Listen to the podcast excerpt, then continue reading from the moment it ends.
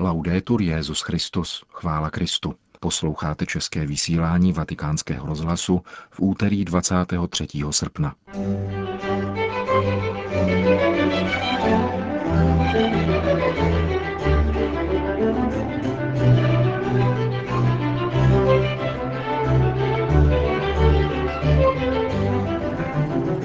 Dřívější i moderní otroctví je zločinem proti lidskosti, píše papež v tweetu s dnešním datem, na které OSN a UNESCO stanovili Mezinárodní den památky obětí obchodu s otroky. V rozhovoru se syrským františkánem z Alepa uslyšíte o posledním vývoji tamních událostí. Teroristé jsou zbloudilci odsouzení do pekla. Toto tvrzení nevyslovil představitel západního světa, níbrž marocký král Mohamed VI., který se tak připojil k mnoha dalším významným hlasům muslimského světa odsuzujícího džihadismus a jehož televizní vystoupení vám přiblížíme v závěru našeho pořadu. Hezký poslech přeje Milan Glázer.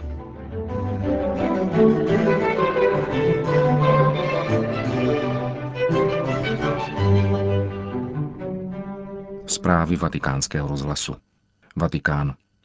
Obchod s lidmi či jejich orgány, nucené práce a prostituce jsou moderním otroctvím a zločinem proti lidskosti. Připomíná papež František v dnešním tweetu k Mezinárodnímu dni památky obětí obchodu s otroky, vyhlášeného organizací UNESCO a OSN na 23. srpna.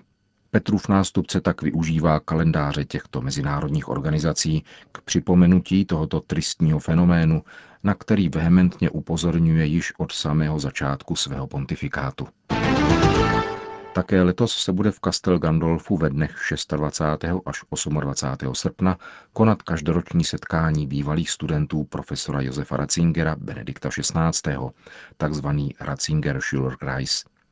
Tématem jeho letošního setkání bude Evropa v krizi.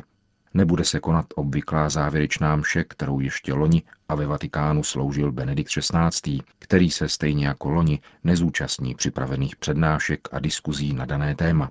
Na místo závěrečné bohoslužby však bývalí studenti navštíví v sobotu 27. srpna emeritního papeže v jeho vatikánské rezidenci. Letošním relátory setkání Schullerkreisu v Castel Gandolfo bude profesor Joseph Weiler, prezident Evropského univerzitního institutu, advokát a věřící žid, známý jako obhájce Itálie v procesu, který byl namířen proti umístování krucifixu v italských školách před Štrasburským tribunálem v roce 2010 a ve kterém Itálie vyhrála. Druhým přednášejícím bude rakouský emeritní biskup Grácu Egon Capellari. V Římě probíhá v těchto dnech celosvětová konference sekulárních institutů, tedy nových forem zasvěceného života, prožívaného v běžných světských profesích. Setkání, které bylo zahájeno tento týden, se účastní 140 osob z 25 zemí a jeho tématem je formace členů těchto institutů a jejich církevní totožnost. Mluvil o tom na úvod kardinál Joao Bras de Avis, který se tohoto setkání účastní jakožto prefekt Kongregace pro společnosti zasvěceného života a společnosti apoštolského života. La, la Totožnost těchto institutů je světská. Je to zasvěcený život uprostřed světa. Někdy se žije v komunitách, jindy o samotě, často v normálních profesích, vždy však v rámci světa, kde zasévá sémě evangelia, aby mohlo klíčit zevnitř. Členové těchto institutů nejsou nositeli kněžského svěcení a nepatří do řeholních společenství, níbrž žijí rodinným životem. V tomto smyslu je to jakési světské zasvěcení. Jejich role je velice důležitá. Dnes nemůžeme nikomu vnucovat evangelizaci. Můžeme pouze důsledně a niterně dosvědčovat křesťanský způsob života. Takto bude náš život přitahovat druhé lidi.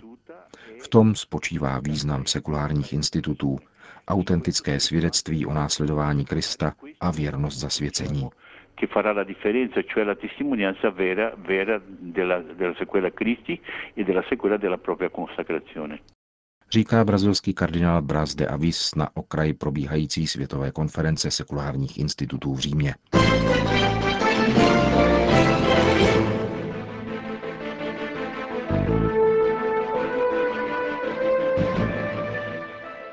Sýrie.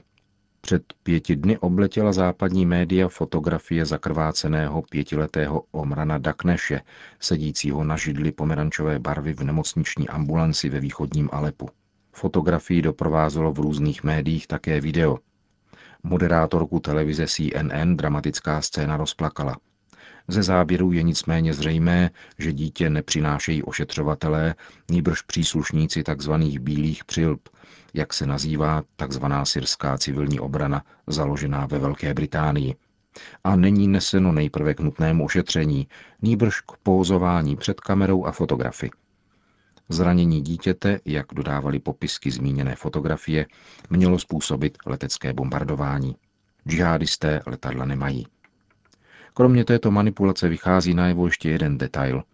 Podle agentury Associated Press byla jedna z fotografií dítěte pořízena jistým Mahmudem Raslanem, který je vidět také na videu a jehož facebooková stránka prozrazuje, že je členem teroristické skupiny Harak Nur al-Din al-Zenki, jež má na svědomí četné krutosti, a to také na dětech. Vatikánský rozhlas se v jiné souvislosti spojil s knězem z alepské farnosti svatého Františka, otcem Firasem Luftim, který komentuje poslední vývoj událostí v tomto zkoušeném syrském městě, zvláště pokud jde o příměří, které navrhuje OSN. Jakákoliv možnost sklidnění v Alepu je vítaná. Když však v minulosti došlo k příměří, došlo jen k dozbrojení a na místo míru se situace zhoršila. Zastavení palby je tedy nezbytné, ale ukazuje se, že je také příležitostí k novému vyzbrojení a naplánování dalších, ještě krutějších útoků, nikoli tedy k definitivnímu řešení syrského konfliktu. Jaká je podle vás situace ve městě? Každá strana přináší svůj výklad, který ani v dobrém, ani ve zlém nevysvětlí všechno. Kdo žije tady, jako my, na území kontrolovaném syrskou armádou, vidí jakýkoliv útok z druhé strany jako invazi. Pokud je informace předávaná z druhé strany, je podávána jako pokus džihadistů o osvobození a dobití města. Řekl bych tedy v tomto kontextu, že velmoci vedou špinavou válku kvůli špinavým ekonomickým, politickým a geopolitickým zájmům. Platí za to nevinní na jedné i druhé straně, zejména děti a ženy. Počet mrtvých v této válce dosahuje 380 tisíc a polovinu z nich tvoří děti a ženy. Autentická informace vychází z reality, z prožitku, z autentického a přímého kontaktu s těmi, kdo trpí. V Alepu nyní zůstali opravdu pouze ti nejchudší. Ti nejbohatší opustili již v prvních měsících toto město a řekl bych, že i Sýrii. Odešli pryč. Kolem nás jsou pouze chudí, a to ti nejchudší z chudých. Může podle vás dohoda mezi Ruskem, Iránem a Tureckem vyřešit situaci v Alepu a v Sýrii? Vede che questi decina di migliaia di jihadisti che vengono da tutto il mondo, che appartengono a più di 40 nazionalità. Podívejte se. Desítky tisíc džihadistů přicházejí z celého světa. Pocházejí z více než 40 národností. Jednotně přecházejí tureckou hranici a dostávají zbraně. V jednom německém časopise jsem četl, že v Sýrii bojuje na 380 tisíc džihadistů. To znamená, že jich mnohem víc, než kolik je vojáků v syrské armádě. Bylo by žádoucí, aby Turecko přijalo opatření proti těmto džihadistům a aby alespoň uzavřelo hranice a nenechalo je všechny procházet. Zpráva, kterou jsme slyšeli, že Rusko a Irán pomohou přesvědčit Turecko, aby přijalo správná opatření, byla přijata kladně. Dost už bylo džihadistů, kteří přicházejí ozbrojeni, jsou placeni a válčí v Sýrii, a to zcela určitě ne proto, aby přinášeli demokracii či svobodu svědomí.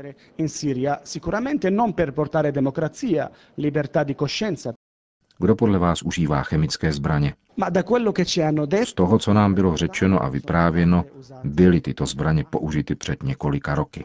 Problém spočívá v ověření, kdo je použil. Záležitost je velice delikátní. Vstupujeme totiž na pole dezinformací či účelového podávání informací.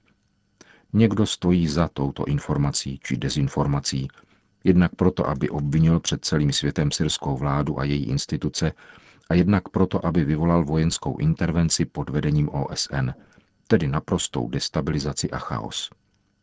Zdá se však, a jsem si tím dokonce jist, že s vírou vykonaná modlitba celého katolického světa, pravoslavných i mlá muslimů dobré vůle, tehdy i díky papeži odvrátila vojenskou intervenci, která mohla být skutečně katastrofická a tragická. Catastrofico e tragico. Říká syrský františkán a farář v Alepu otec Firas Lufty.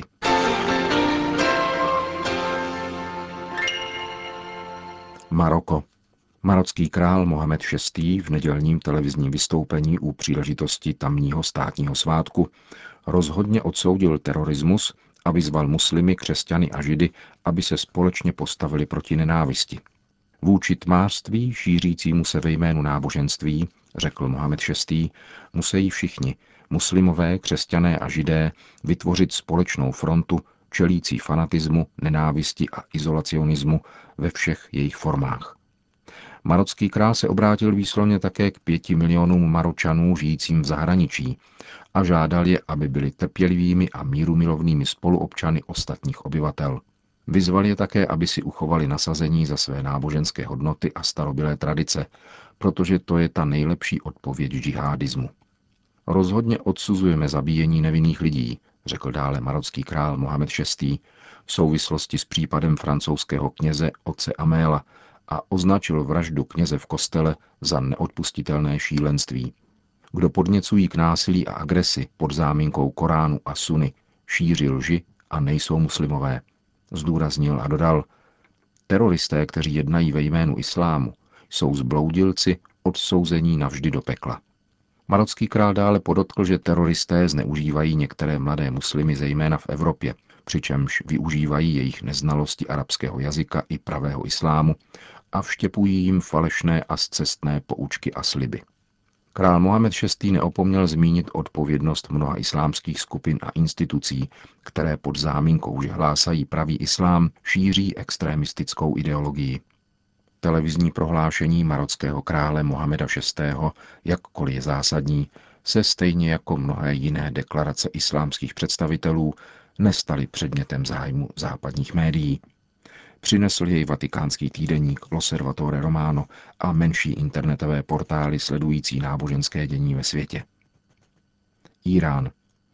Ke kompetentním hlasům muslimského odporu proti terorismu se řadí také list, který zaslal 20. srpna tohoto roku vrchní ajatolách Makarem Šírází z iránského města Kom papeži Františkovi. Tento šítský duchovní děkuje papeži za slova, která použil v souvislosti s terorismem během tiskové konference při návratu z Polska. Jak známo, papež tehdy odmítl stotožnit násilí a muslimské náboženství.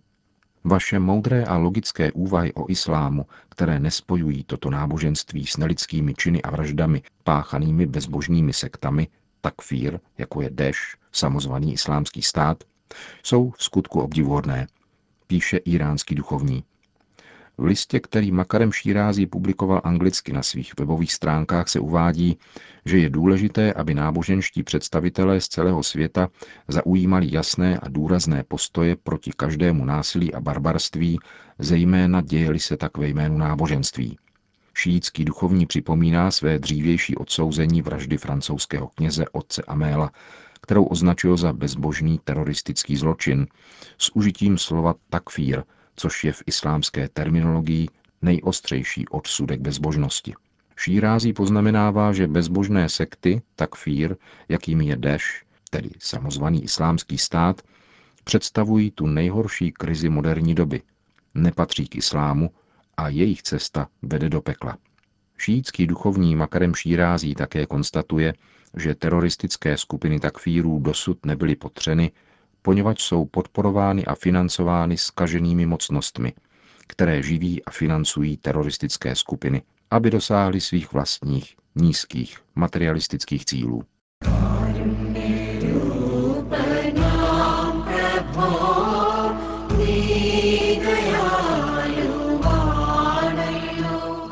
A tím končíme dnešní české vysílání vatikánského rozhlasu.